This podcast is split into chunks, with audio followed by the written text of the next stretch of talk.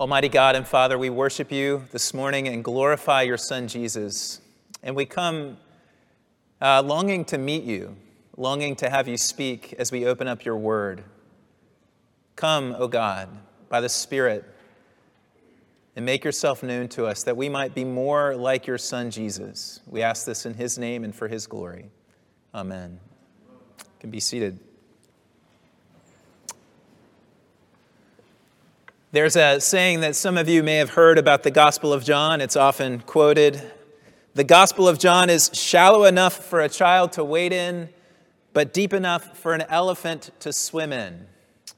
And this is attributed often to Augustine or to Spurgeon, as many memorable quotes are. But according to New Testament scholar David Turner, it likely goes back to Gregory the Great in the 6th century from his moral reflections on the book of Job. Gregory comments that Scripture stretches the minds of the wise and nourishes the minds of the simple. And then he writes about all of Scripture, that Scripture is like a river that has shallow parts where a lamb may wade and depths where an elephant may swim. The reality about the Gospel of John is not that it has shallow and deep parts like a river, but that the whole of John's Gospel is capable of communicating the truth about Jesus in simple terms, and at the same time, capable of sustaining the deepest thought and reflection of all Christians. In short, whether you are new to the faith or even just exploring Christianity, or you're a professor of New Testament, engaging the Gospel of John is always rewarding. I learned that the Gospel was good for beginners from my dad. I've mentioned before that my dad was an airline pilot, and he perfected the art of airplane evangelism.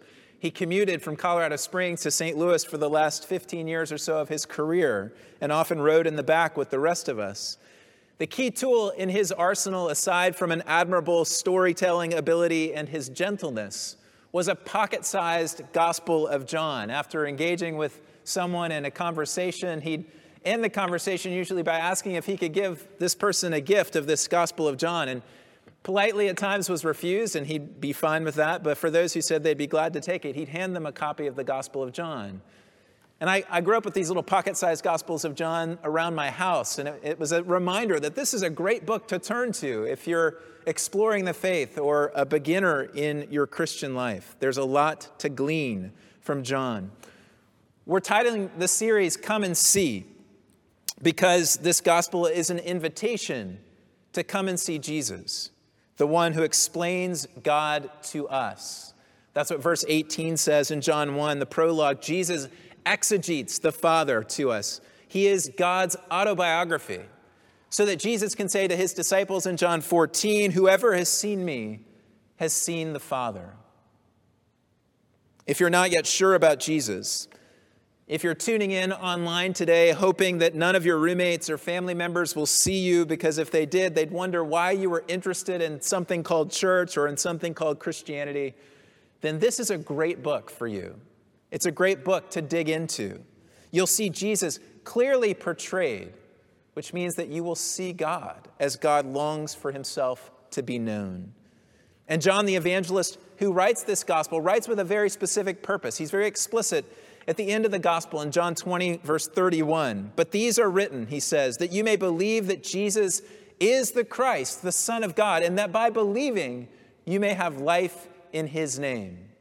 That's why this gospel exists, John says, because I want you to see Jesus, and I want you, in seeing Jesus, to come to entrust yourself to him and to have life, to know life. Eternal life is a theme of this gospel, this life that never ends, that God alone can give. But this is also a book for more mature Christians, for those perhaps who've been walking with Jesus for some time. John's simple writing style, his Greek is the simplest of the New Testament, should not be mistaken for any lack of profound thought or depth. In fact, we all know that the use of big words can often actually conceal a confused mind or a lack of understanding. I heard someone say that his teacher in theology at Cambridge taught him never to use a three-syllable word when a two-syllable word would do. And that's a great lesson, I think, for all students and for all of us. There is a sense in which John embodies that advice. He writes in a straightforward fashion, but does so with a brilliance and clarity and depth that communicates wonderfully. The elephants can swim indeed in his waters. Two ministry colleagues and I had the privilege in 2006, I was in Washington, D.C. at the time, of getting to have dinner with Tom and Maggie Wright. That's N.T. Wright. I'm sure many of you have read his work, one of the leading New Testament theologians of our day and biblical scholars. And his work up to that point especially had largely been focused on the synoptic gospels of Matthew, Mark, and Luke. His big book, Jesus and the Victory of God, essentially just doesn't deal with the Gospel of John. So I asked him that question over dinner. I said, so when are you going to deal with the Gospel of John? And I'll never forget his response. He said, John is for mature theologians. The implication is that he wasn't ready and he wasn't yet mature enough to tackle that. He's done a bit more since then. This is 14 years ago now. But it does give me a humble pause as we start this series together. It's a wonderful book, but deep. And yet it's also a great invitation, because here in John we come to profound depths about our Lord Jesus. The Word became flesh and dwelt among us. What an incredible mystery and reality that John makes plain for us in his prologue. It's interesting, in the history of the study of the four Gospels, in the history of the church, they have been assigned to one of the faces of each of the four living creatures in Ezekiel's vision of heavenly glory in Ezekiel chapter 1. There's the human being, the lion, the ox, and the eagle. And John is assigned to the eagle, in part because he sees beyond and through what is immediately present to what is deeper and true. John's gospel takes the very earthy words and stories of Jesus and plumbs their depths. And then here, in that case, John is a feast for all of us, newcomer and seasoned biblical scholar alike. Let me say a word about our approach. You'll notice that we are beginning today in verse 19 of chapter 1, which is not the beginning of the gospel. That means that we are jumping over the prologue, at least for the time being, so that we can begin with the narrative itself. This enables us to get right into the stories, these earthy stories of Jesus and his words and deeds, and of course of his interactions with others. We will, of course, as we look at these stories, assume the profound truths of the prologue as we move through them. And then our plan is, in the season of Advent, which starts with the last Sunday in November, the four Sundays leading up to Christmas, to return, Lord willing, to spend 4 weeks in this wonderful prologue of 18 verses. And my hope is that, having spent some time with Jesus in his life and deeds already, that we will then bring added depth to our study of the prologue during Advent.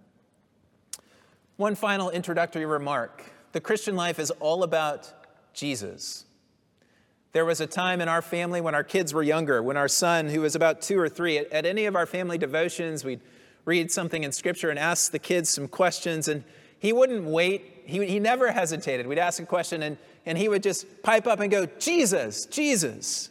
It was always the answer. And there's something wonderfully true about that toddler insight, that any question in Christian theology eventually takes us to Jesus, who is God's yes. All of God's promises are yes, Paul says, in Christ Jesus.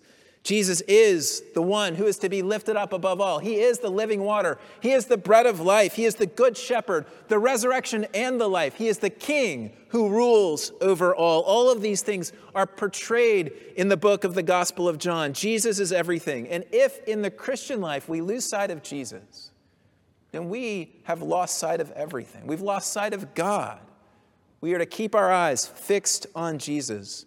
And my hope as we take up this series is that we would come and see Jesus, whether that's for the first time or for the 1,000th time. That we would, as the author of Hebrews says, keep our eyes, let us fix our eyes on Jesus, the author and perfecter of our faith. And in so doing, that we would be challenged, and that we would grow, and that we would be changed to become more like him and to know this eternal life in deeper ways. So the narrative of John the Evangelist opens up with John the Baptist and his testimony, or his witness, in verse 19. Now this was John's testimony. John the Baptist's testimony contains two basic messages. First, verses 19 through 28, addressing the question, who am I? And second, in verses 29 to 34, addressing the question, Who is Jesus? Who am I? Who is Jesus? There are no more basic questions for us to wrestle with one another and as human beings than these two questions. And it's no surprise that as John gets his story started, that he begins here, tackling these two questions. And that's what we're going to do in the remainder of our time this morning. So first, who am I? Verses 19 through 28. John's reflection on this question is prompted by the arrival of priests and Levites sent from Jerusalem, from the Jews there in Jerusalem. And they ask him in verse 19, "Who are you?"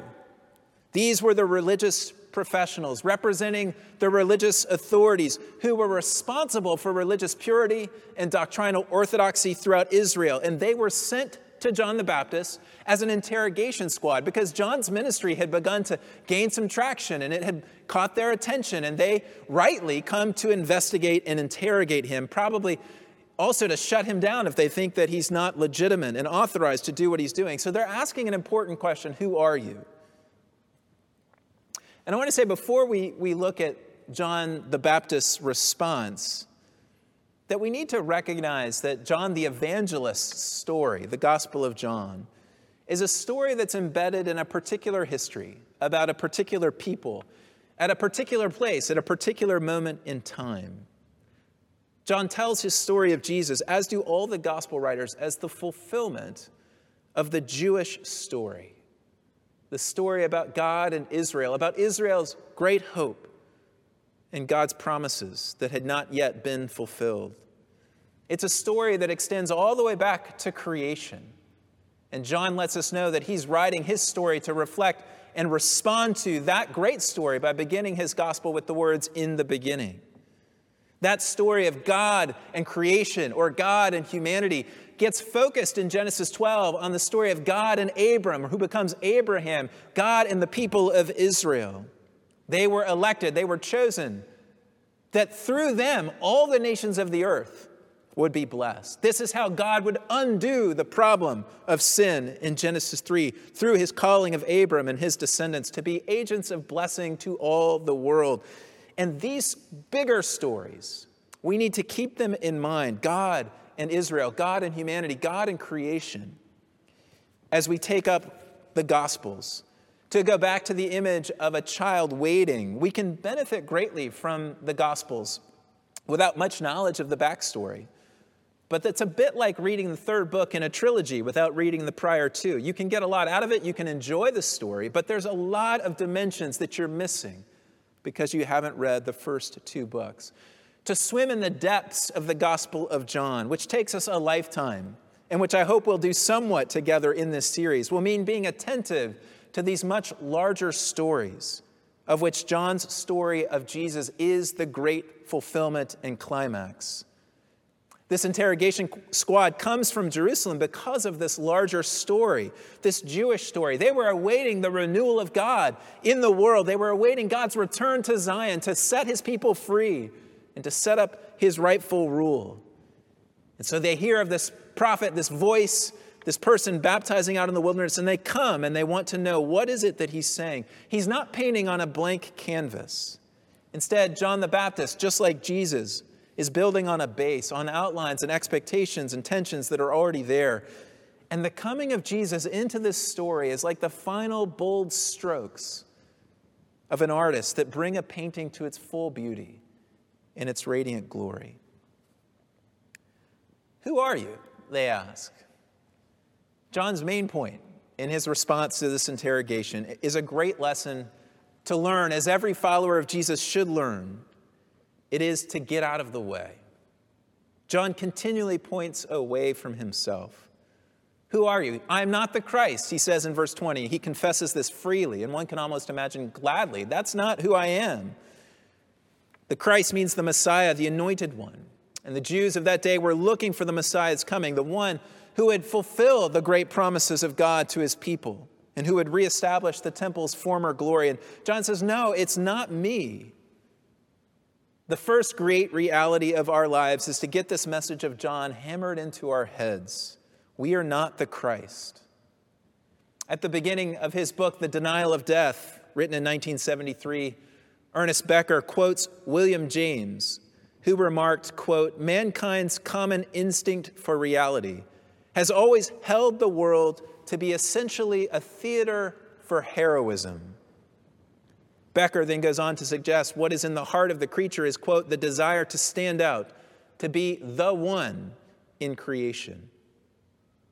John's message, John the Baptist's answer, moves against all of that. He says, we're not the Christ. I am not the Christ. That's what he says. And there is much that must be clear in our hearts about this if we are to engage the Christian life at all. We are not the Christ.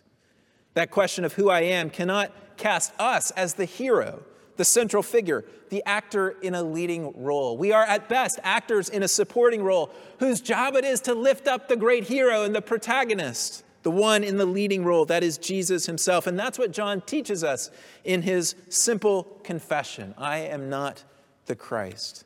His interrogators press further. Then who are you? They ask. Are you Elijah? And it should be said that the Jewish people were expecting the return of Elijah, or one in the spirit and power of Elijah, to precede God's renewing work. Malachi 4:5 says, "See, I will send you the prophet Elijah before the great and dreadful day of the Lord comes."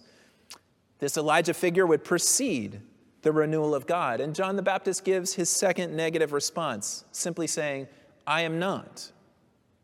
His denial here is a bit more challenging because Jesus in Matthew 12 says that if you are willing to accept it, that John the Baptist is the Elijah who was to come. And it is quite possible to reconcile this seeming tension on the surface by suggesting, following CFD Moule, that John humbly rejected the exalted title, but Jesus rightly bestowed it on him. John had such humility, as we'll see in just a moment, that he wouldn't take that on himself. But Jesus has a much greater right to bestow it upon John. That in fact, he was the Elijah to come. The interrogators continue, are you the prophet? Pointing back to Deuteronomy 18, there would be a prophet like Moses to whom the people of God were to listen. And this prophecy had been wrapped up in the messianic expectations of the day. And so they asked John, are you the prophet? Perhaps this is who you are. And John's answer is even shorter, no. He goes from I am not the Christ, I am not, to know. As if you're missing the point, those of you asking this question. It's not about me. I'm not the one. So who are you, really, John the Baptist? What do you say about yourself? And he gives three affirmations that are helpful even to us. First, in verse 22, he quotes Isaiah 40, verse 3. I am the voice of one calling in the desert, make straight the way for the Lord. These words, of course, are rooted in a section of Isaiah that, perhaps more than any other section of the Old Testament, undergirds the story of Jesus and all that he accomplishes and the great renewal. That's a passage in Isaiah that's anticipating the renewal of God, the new wine, the blessing, the life that God will bring, the new creation. And this is right from the beginning. The voice of one crying in the desert, make straight the way for the Lord. John the Baptist is saying, yes, I do have a part to play in this, but I'm just the voice. I'm just the messenger. I'm just pointing to the one who will come after me. And then he says in verse 26, I am the water baptizer. They ask him the question, why do you baptize with water if you're not the Christ or you're not Elijah and you're not the prophet? And John doesn't really answer the question. He just says, I do baptize with water, but there is one standing among you whom you do not know. The Pharisees were the ones who asked him that question about baptism. They were blinded by their zeal. We think of Saul, later called Paul, who didn't know Jesus and was persecuting him despite his zeal for the law of God. John seems to be saying, he's standing among you, but you don't see him. That's what's important here. Not the fact that I baptize with water, but that there is this one that you don't know standing among you. His final point that he makes about himself is, I am unworthy. I'm not worthy even to untie the straps of his sandals, the place of a servant, a very low servant. John says, I don't even deserve that place or that position in relation to this one who's standing among you. I am not worthy. It's not about me, John says. I am not the Christ, but I am a voice who is pointing towards someone else. Paul says in 2 Corinthians 4, verse 5, for we proclaim not ourselves, but Jesus Christ as Lord, with ourselves as your servants for Jesus' sake. This is the lesson that John teaches us about that question, who am I? I am not the Christ, but I am pointing. I was created. You were created. All of us were created to point to the glory of another. We were created to manifest the glory of God through the gifts and particular stories that God has given us in our lives. We were created to point to him. And that's what John teaches us in his response to those who come. We all know how awkward it is when we've come to an event to hear a speaker, and the person who is introducing the speaker tries to draw attention to him or herself. It just doesn't fit. It doesn't feel right. It's not right. And in the similar fashion, John is saying, look, I'm just the one introducing the person who's here to be the plenary. It's about him. And that's a model for Christian discipleship, and it's a model for our lives. This brings us to the second question. Who is Jesus? Verses 29 through 34. And this, of course, is the far more important question. This is the question that occupies John's gospel in its entirety, and that especially occupies his opening chapter. The prologue, of course, is full of these deep truths about the person of the Word, who is Jesus. But it's interesting to note that from verse 19 to the end of the chapter, this beginning of the narrative, we have more names for Jesus given in these verses than anywhere else in the New Testament, stacked on top of one another. It's as if John, the evangelist, is saying to us, look, this is what matters. You need to know who Jesus is. This is what matters above all. So John the Baptist, on the next day, in verse 29, gives what we would call his Jesus-defining sermon. And I should note that this sermon is initiated by Jesus himself, because if you look in verse 29, it's Jesus who was coming toward John. And I think there's a beautiful little hint here about the centrality of the divine initiative and divine grace in the life of Christian discipleship. God moves first. God steps in first. God is the one who makes himself known.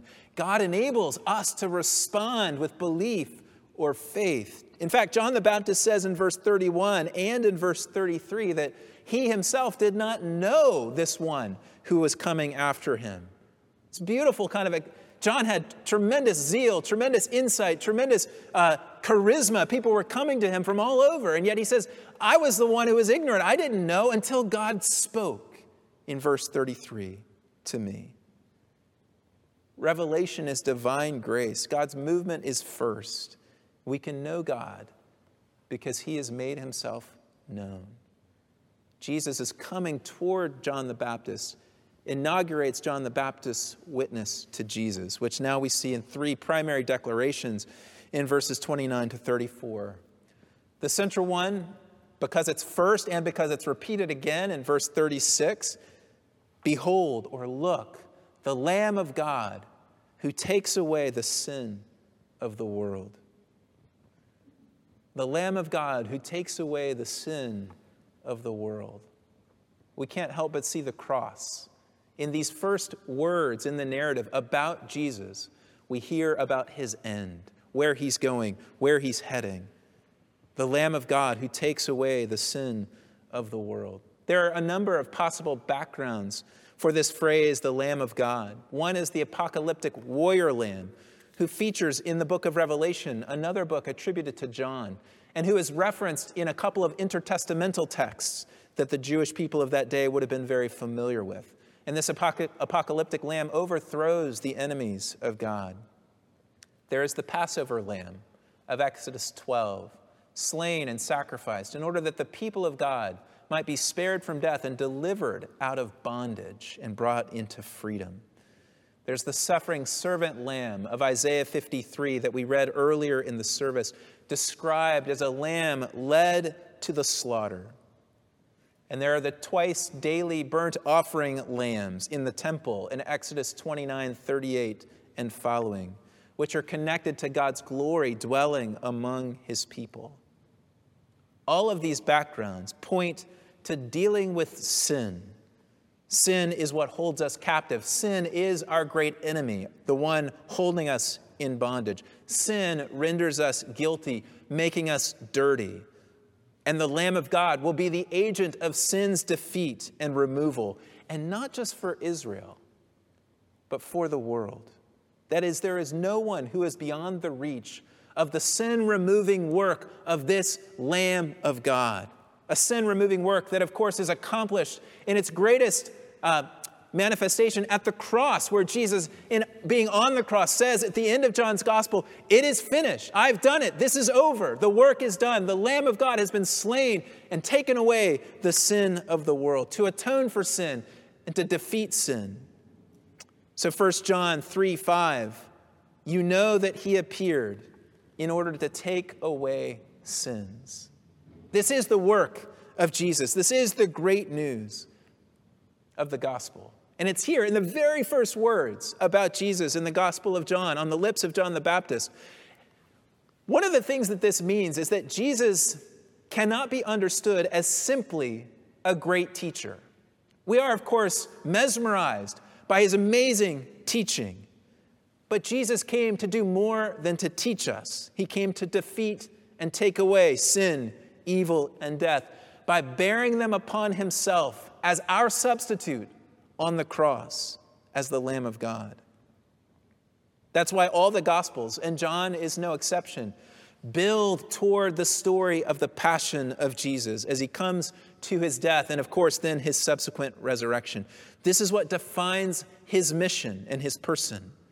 And this is why we can't be attracted only to his teaching, but we are to understand the logic and wonder of his salvific work on the cross. The corollary of this, of course, is that for us as human beings, our great problem is not ignorance, but sin. We don't just need good teaching or better learning or the triumph of reason. We cannot think our way out of our predicament. Sin binds us and distorts us and diminishes us. Thanks be to God for the Lamb of God who takes away the sin of the world. This is why he came. And this is what he accomplished at the cross. And all of this is, in a sense, there in somewhat nascent form in John's first confession about the identity of Jesus. His second declaration about Jesus is in verses 32 and 33. Jesus is the one on whom the Spirit as a dove descends and remains. He is the one who gives the Spirit to others. That is, he baptizes with the Holy Spirit, as John says. And this Spirit descending upon Jesus as a dove and remaining upon him is a sure indicator of the messianic hope of the prophet Isaiah that is coming to pass and to fulfillment now in Jesus. There are many texts in Isaiah 11, Isaiah 42, and Isaiah 61 that refer to the Spirit descending and coming upon the servant of God, the long-awaited Son of David, who would liberate God's people. Jesus quotes Isaiah 61, "The Spirit of the Lord is upon me because the Lord has anointed me," in Luke chapter 4 at the opening of his ministry in Luke's gospel. But not only is Jesus the one on whom the Spirit descends and remains, but Jesus is the one who baptizes with the Holy Spirit. That is, Jesus does not just remove sin, bringing forgiveness and liberating us from its bondage and power, but Jesus also pours out life. He empowers us by giving us the Spirit, giving us life itself. John's third and final statement about Jesus has to do with the person of Jesus. Who is the one who could do this sin-removing work and the Spirit-giving work? What is it about his person? And he says, "I have seen and I testify that this is the Son of God." The one who accomplishes this forgiving and empowering work is none other than God's eternal Son. And the expression, the Son of God, has lots of layers of meaning. It points to Israel, who is known as the Son of God. And Jesus represents, there's the corporate embodiment of Israel in a person. It points to Israel's expected Messiah in Psalm 2 that is the Son, the one whom the Lord has begotten. This was also a title used of the emperors in the Greco-Roman Empire. They were known as the Son of God, implying political and kingly connotations. But then, of course, in John's gospel, this phrase, Son of God, has such a deep meaning that this is God's eternal Son, the Word, the one who shares in the divine identity with his Father, the one who represents Yahweh returning to his people to Zion to set them free. That is, the person of Jesus is John's third contribution here, is the reason that Jesus can accomplish the sin-bearing work of the Lamb and the Spirit-giving work of empowerment to life. Because Jesus embodies God himself among his people. You know, we have our own ways of dealing with sin. We attempt to do this in our own lives. One of them is to ignore sin and to deny that it exists. It may be that you're listening in and thinking, I don't even know what to think about this thing called sin.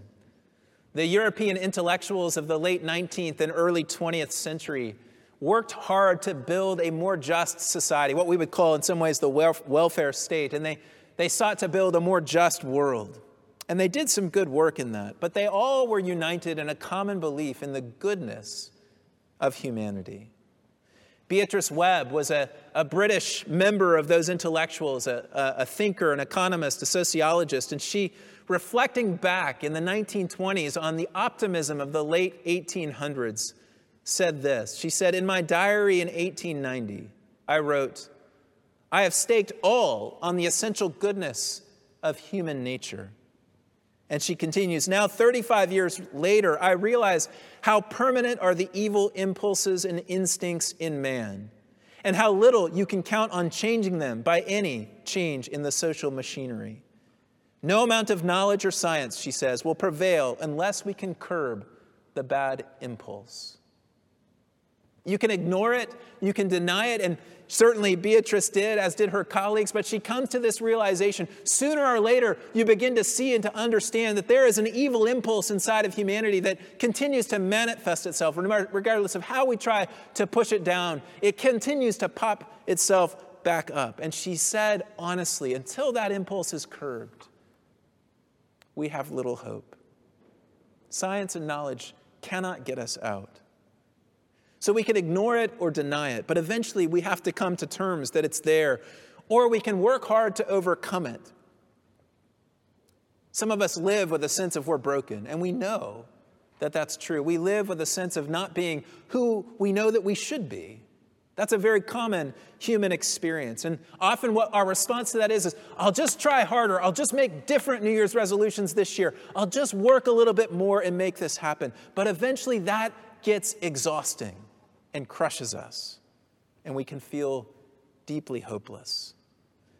E. Stanley Jones was a missionary to India, a Methodist missionary in the early 20th century. And a young Jain student wrote to him. Jainism, one of its key principles as a religion is that true perception, true and right knowledge, and true and right conduct are the key to liberation. And this is what that young student of this religion said to E. Stanley Jones. I have deep faith in my own religion, he said. I believe it to be entirely true, but I need not be ashamed to tell that it exacts unflinching duty and knows no grace. Philosophically, it is all right. You may believe according to it that the power behind all things is supremely just and indifferent. But we err, we know not why. We are led on, as it were, on the waves of sin and mistakes. There are powers too great for our frail being. And I wish then that there were a God who would be kind to me, who would feel my weaknesses, and who would extricate me from the meshes of sin and temptation. Behold, the Lamb of God who takes away the sin of the world is good news for every human being that is struggling under the weight of his own imperfections or her own sins, who is living with a sense of guilt and shame and knowing that we could be more than we are, but that we continue to fall short. What John proclaims about Jesus in his opening words is that this Jesus has dealt with that problem that we can never get out of through more learning, through the triumph of reason, through any of our own efforts or attempts. And that is wonderful news. Only God could do that. Or we try to get life, the other great thing that Jesus brings, not just the removal of sin, but the giving of the Spirit, the empowerment of each of us as human beings to know life. We try in all kinds of ways, through success or knowledge or pleasure. The list goes on and on. But when we're honest, we know that those things, and this is a message throughout the Gospel of John, that those things cannot give what they promise. They lead to emptiness. Thanks be to God for the one on whom the Spirit descends, who baptizes with the Holy Spirit. We can't deal with sin on our own. We can't give life or bring life on our own. And this is why John the Baptist's lesson to all of us is so critical and so important. I am not the Christ. I am a pointer, a voice. We are all pointers and voices. Humanity operating the way it's meant and created to operate is humanity that is constantly reflecting glory back to our Creator, the one who alone can give life, the one who alone can remove and take away and defeat and liberate us from the problem of sin that all of us so deeply feel. And that's why John the Baptist teaches us, and John the Evangelist through John the Baptist teaches us to keep pointing to him. Point to him. Who am I? It doesn't really matter. I'm a voice. I am a part of this great creation that God has made to reflect back to my Creator. Who is he? He is the one who deals with my problem. He is the one who gives me life. And he is the Son of God, who alone can do this, God in the flesh, who can do the work that I desperately long to have done. Come and see. My prayer is that we'll come and see this Jesus more and more as we work through this gospel together, to see the one who does deal with sin and to see the one who truly brings life. This is the great Christian hope. This is why we constantly say, in response to every question, to every inquiry, Jesus, Jesus, Jesus. Behold the Lamb of God who takes away the sin of the world, the one who baptizes with the Spirit. He is our life. He is our hope. He is our Lord. Let's pray.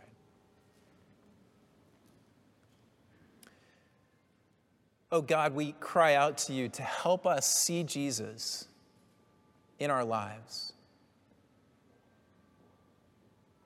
We still have a need for his work to remove sin, to give life.